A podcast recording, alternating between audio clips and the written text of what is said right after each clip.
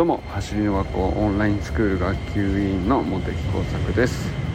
普段は国立研究開発法人海洋研究開発機構の気象学者として研究論文を書いたり本を書いたり学会を運営したりしている46歳のび盛りです。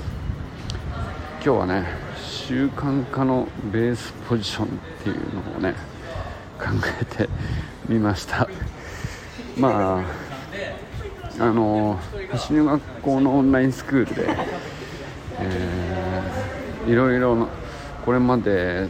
累計何百人なんでしょうね4500人いると思うんですけれども、えー、まあ4500人いる中で今現在が270とかなので、まあ、辞めていかれた方もたくさんおられるわけですね。で辞めていった中でも、えーと、ある程度結果を出せたので、えーと、一旦卒業しますっていう方もたくさんおられるんですが、まあ、一方でやっぱり残念ながらそのうーん、まあ、生活が合わなかったのか、まあ、何らかの形でこううまく習慣化できなくて、えー、そうですね、まあ、別な形の方がいいかなっていうことで大会された方も結構おられるんですよね。やっぱり多くの辞めていく理由をお聞きしているとやっぱり練習継続って難しいんですよねっていう、まあ、それはすごくよくわかるなと思いまして。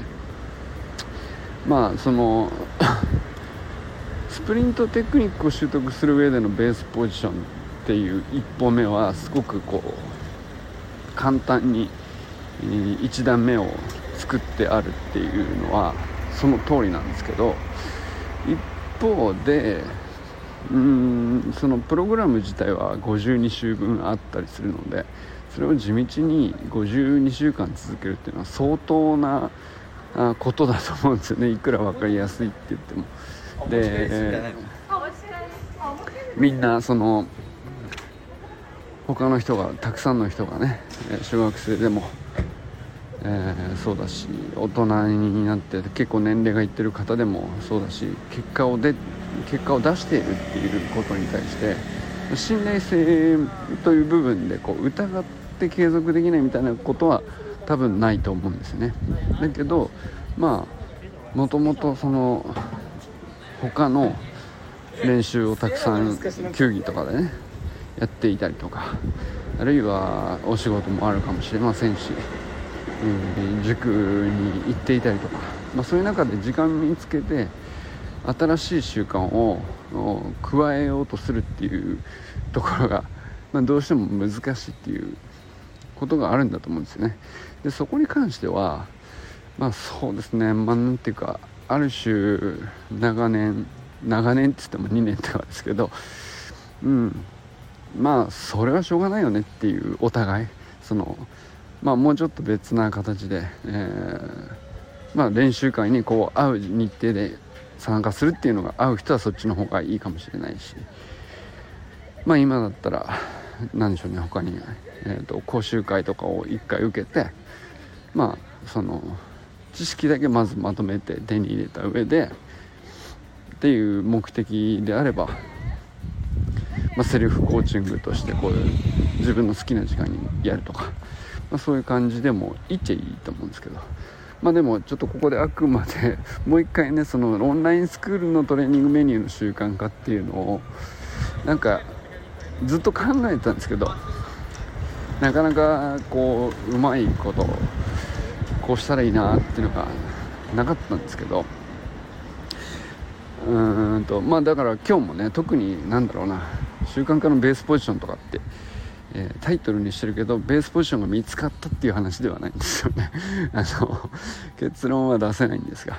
ただまあ定期的にやっぱりここは向き合って考えておいた方が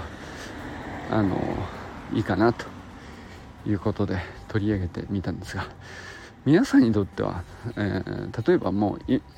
今入学してね何ヶ月目なのか分かりませんがあのどういうところが習慣化の鍵になったとか続けられてるのはやっぱりここが大きいなとかありますでしょうか？どうですか？あのまあ僕にとってはね例えばあの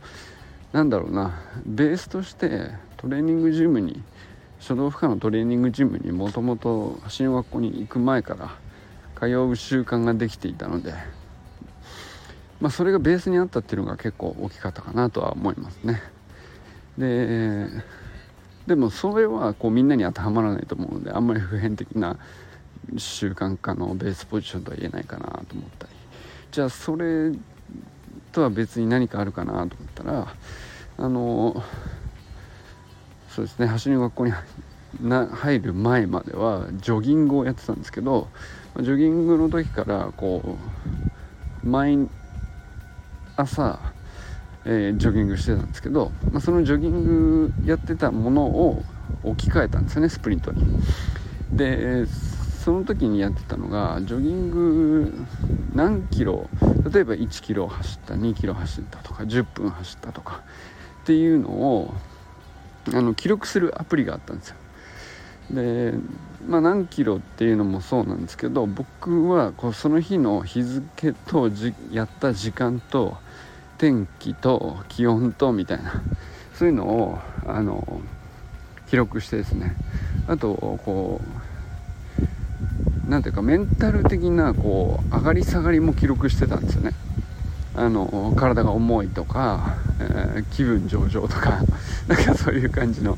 でそれをこう Facebook に毎日投稿するみたいなことをやってたんですけどそのベースもあったっていうのもありますね。でけどこれもやっぱりその誰でもできる話じゃないなと思ったんでうんとまあ、そういうベースがある人はもちろんねそれきっと聞いてきますよっていう話だと思うんです。記録するっていうのがベースにある人はあのスプリントに対してもあの撮影まで行かなくても少なくともねあのやった時間とか記録しておくとかもうほんとそれだけで全然続きやすくなるっていうあのそういうのあると思うんですけど、まあ、それはそれでもうそもそもその記録自体があの習慣化にないんだよっていう風になると、まあ、またさらにそれももうじゃあどうやって習慣化するのってこう堂々巡りになっちゃうから難しいですよね。他にありますかね？なんかそのすっごく続いてる人は本当に毎日ねインスタにこう砂塚さんとか投稿してるしそれは本当すごいなと思うんですけど一方でそのまあ、とインスタに投稿してないけどずっとオンラインスクールに行って、えっと、撮影もしてないんだけど一応トレーニング結構ちゃんとやってますっていう人もいると思うんですよね。でそれはそれで全然いいっちゃいいんですけどあのまあ、その影に隠れてなかなかその習慣化がうまくいかなくて、えー、まあ継続できませんでしたっていう理由で、えー、大会される方が結構まあ月何人ぐらいですかね数人おられるっていう感じかなペースとしてか見てると、まあ、そんな感じなんですよ。で実際辞められた方にまあちゃんとインタビューして研究した方がいいのかもしれないですね。なんか実際のとこどうなのかなみたいな。でまあそれはそこまではねあのしてないんだけどうん僕この間そのちょっとあこのテレビ面白いなって本当久しぶりに地上波のテレビを録画して見たんですけどあのなんだっけ林先生のあの初耳学っていう番組があるんですけどそのそこにそれをこうあの録画して見ててであの USJ のですねあのなんだ営業がこう一時期すごく落ち込んだのを V 字回復させたっていうのでこうすごく有名なマーケッターの方で森岡剛さんっていう方がいらっしゃってで、まあ、その人が特集であの授業をされてたんですけど、まあ、すごく面白くて。でで、まあ、その授業の一環の中でこうなんかあの出演者の方の、えー、まあ、お悩みというか、えー、こういうことにチャレンジしてるんだけどなかなかうまくいかないと。なんかそういうお悩み聞いた時に森岡さんの答えの中にあこれはなんかすごいいいなと思って。でそれはその一つの考え方だなと思ったんですけどでそれがうんと、新しいことにチャレンジする時にはあの5勝1敗をまず目指す。あ5戦、えー、1, 1勝4敗っていうラインをまず目指すっていうお話をされててこれはなんか面白いなと思って。でなんかこう得てしてあの新しいことを始めようとした時にやる気がこうあるんであのまあ、打席に立ってトライしようとした回数分だけ全部こう、えー、成功できる自分をこうイメージしがちなんですけどあのまああのやっぱり初めてチャレンジするってことはこう最初はうまくないのは当然っていうのは例えばその運動でいくと、えー、動きがうまくいかないっていうのもそうだけど、えー、トレーニング自体をその日に行うっていうこと自体もそうだなと思ったんですよね。うまくできる日もあればあ今日できなかったなっていう日も当然あるわけじゃないですか。でまあそれが途切れてい、えー、ってうんとまあなんか三日坊主になっちゃったみたいな感じでこうフェードアウトしていってしまうということなのかなと思ったんですけどでもその三日坊主って全然まだ何ていうか落ち込むラインじゃないじゃないですかっていう話だと思うんですよね。すごいなんかあの5回あったら1回勝てればまずはいいっていう風に見ておくと。新しいことっていうのは。それすごく大事なあの何ていうかものの見方というかあの3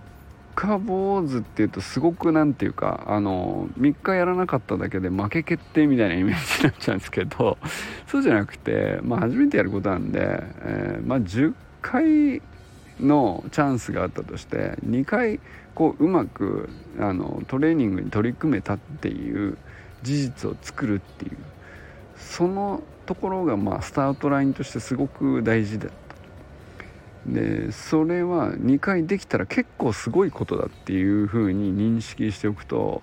まああの8回ぐらい、えー、ちょっと今日やんなかったなと。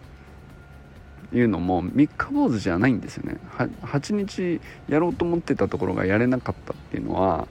あの森岡さんが言ってたのはそれはただのミスだと。サボりではないと。ミスだと。いうことを言っててすっげえ面白いなと思ったんですよね。でこれはなんかすごく大事な考え方だなと思ったんですよ。でこれなんかその習慣化っていう時にあの取り組めたことのを成功だと認識することは結構やりやすいと思うんですけどできなかった時にまあその今日はちょっと忙しくてできなかった今日はまあ雨だったからちょっとあのやろうと思ってたのにあのその練習場まで行けないとかやろうと思ってたトレーニングができる場所がなかったとかまああると思うんですよね。でそれってうんと何て言うかまあ不可抗力であったとしてもあの一つはミスだと認識しておくっていうのはすごく大事で。でミスはあの最初からこう8割方ミスになるっていうのは初心者は織り込み済みでいいんだと。いうふうに思っていくと全然こう見え方が変わってくるてその習慣化する上でのまだ序盤に過ぎないからそんなにこういちいち過度に期待して100点取ろうとする必要もないし、えー、できなくて全然問題ないと。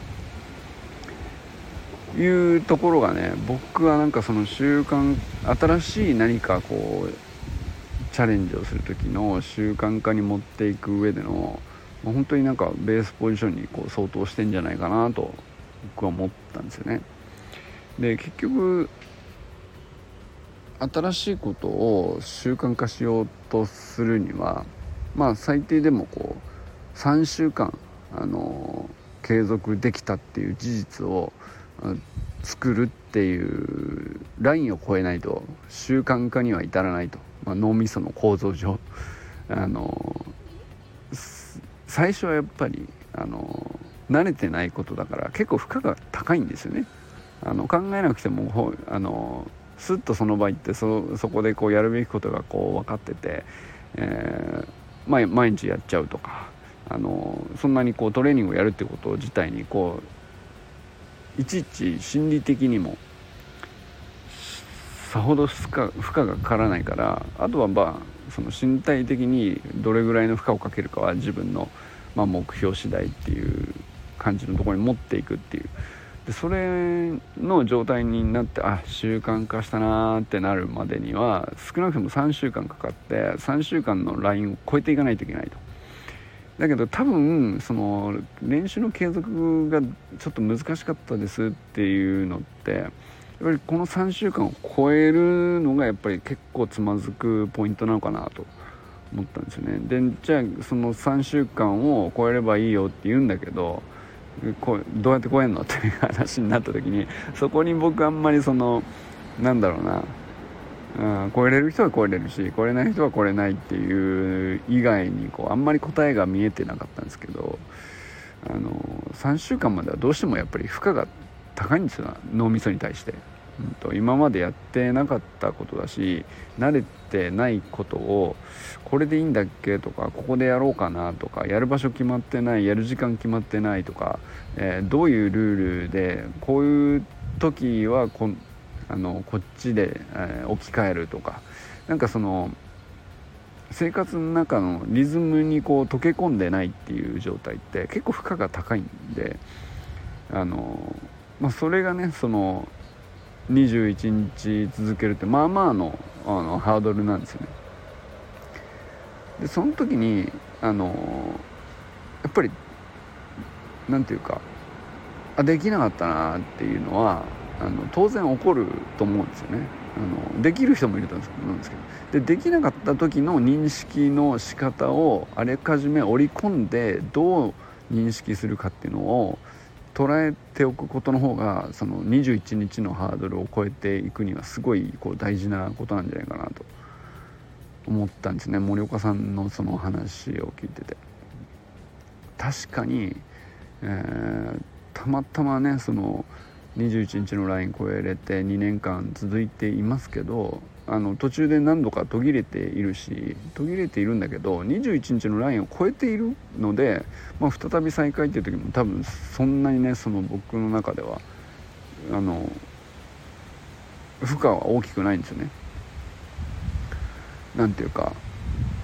しばらく空いちゃってたけど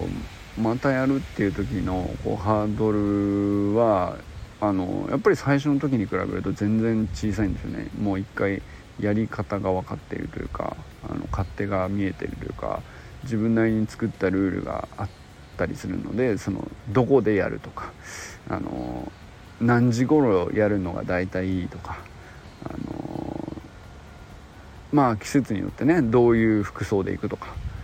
そういうのも何ていうか考えなくても大体決まってるっていう。そうするとこう戻る。復帰するのは意外と楽なんですけど。やっぱりその最初のところってどうやもう超えちゃってるからどうやって超えたのかよく分かってないみたいなところがあって。でもそれってあのそうだなそのミスした時のあの構え方。でミスに対して、えー、まあ最初はね、えー5戦1勝4敗みたいな状態からスタートをして4回できないみたいなことがあるんだけど、まあ、それ最初はそんなもんだと。織り込んでおいてじゃあもう1回増やせるようにするにはあのどうしたらいいのかと。だって5打数1安打ってまあまあなんですよ。野球野球で例えちゃうけど。あの5打数1安打ってまあ2割打てたらあの、ね、僕もなんかそんな打ってないし 打率2割切ってますから。あの5打数1安打ってまあまあなんですよね。1, 1回ヒット打てるって結構すごいことなんですよね。それだけでも十分なんですよ。で5打数5安打なんてまあ土台あの最初から目指す数字じゃないっていうことなんですよね。でも1本でも多くするにはあのまあ、失敗した中でも惜しかったやつがあるはずなんですよね。そうだから4回ミスったなーっていう中でもあの惜しくもなんかあそこはいけそうでうんいけなかったみたいな日があったりとかあのあそこの時間帯でこうやろうと思ってたんだけどまああのたまたま横からこれが入っちゃったと。とかね。あの練習他の、えー、チームでのトレーニングがあった後で思ったよりも疲労が強くてとかて、えー、やろうと思ってたんだけど、まあ、ちょっとやめましたと。とかね。なんか分かんないけど。だとしたらやることその日に惜しでも惜しいなともし思ったんだとしたらあの惜しさを超えるにはどうするかっていうところを一つ考えてみたらきっと超えれると思うんですよね。そこはそんなに難しくないと思うんですよ。何ていうか考えなかったらそのまんまズルズルいくんですけどあの惜しいところを探してそこだったら攻めれるんじゃないか。もう一個いけばこう5打数2安打に持ってけんじゃないかとか。なんかそういうふうに思うとまあ、5打数1安打が2安打になり3安打になりまあうんと5打数5安打の日が必ずしも来なくてもいいんですよね。5打数3安打ぐらいでこうずっと推移してってもあのそれで3ヶ月とか超えると意外とそれはもう習慣化にほぼほぼあのそう呼べるぐらいの、うん、生活リズムになっていってんじゃないかなと。なんかそれはねあのすごくリアリティがあるなと思ったのでちょっとねあのもし皆さんよかったら知恵を お考えあったら教えてください。これね、うんと、なかなか知恵が集まりにくいなと思うのはあの習慣ができている人はもう一回それを通り過ぎちゃったらあの私はこうしたよ一パその人にとって1パターンしかあの経験できなくてでそれがこう他の人に通用するのかあの分かんないしこうシェアされないっていうかなかなかねあの知恵を集めるっていうこと自体がそもそも難しいところなのかなと思ったりして。ね、その動き自体をこう良くするとかフォームってこうした方が効率的だよねとかそっちを研究する上では何回でもトライできるからあのこうするとうまくいったよとかあの小学生ぐらいの筋力だとこういう子が多いよとかなんかそういう知恵が集まりやすいんですけど習慣化ってすごいね。しょっぱなのくじけやすいところどうやって乗り越えるみたいなのってなんかねその本とかねいっぱいあるんですけどこうしたらいいよとかあのなんかと抱き合わせてねなんかあのこれの後にこれをやるみたいにルールを決めとくといいよとかいろいろあるじゃないですか。あるんですけどそれも途切れるんですよ。そういうことだと思うんですよ。でそれはなんか怠け者だからじゃなくてそういうもんなんですよ。誰でも多分ね。でなんかそうなかなかこう世の中にノウハウがある割にはやっぱりこう引き続き難しいところでもあるかなとも思ったんでちょっとまああの今後もねちょこちょこなんか思いついたら習慣化に関してはね話していきたいなと思うんですけど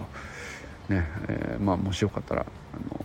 皆さんも初めの頃を思い出してなんかこういうきっかけでうまく軌道に乗ったなみたいのあったら是非教えていただけたらなと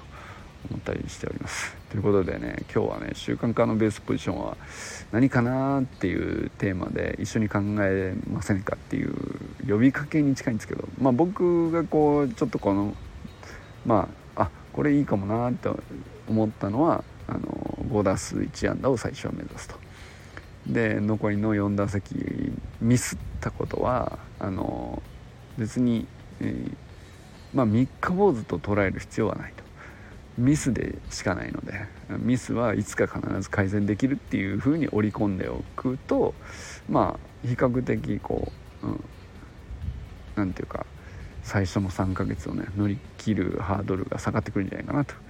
いうことでございました。ということでこれからも最高のスプリントライフを楽しんでいきましょう。 Vamos。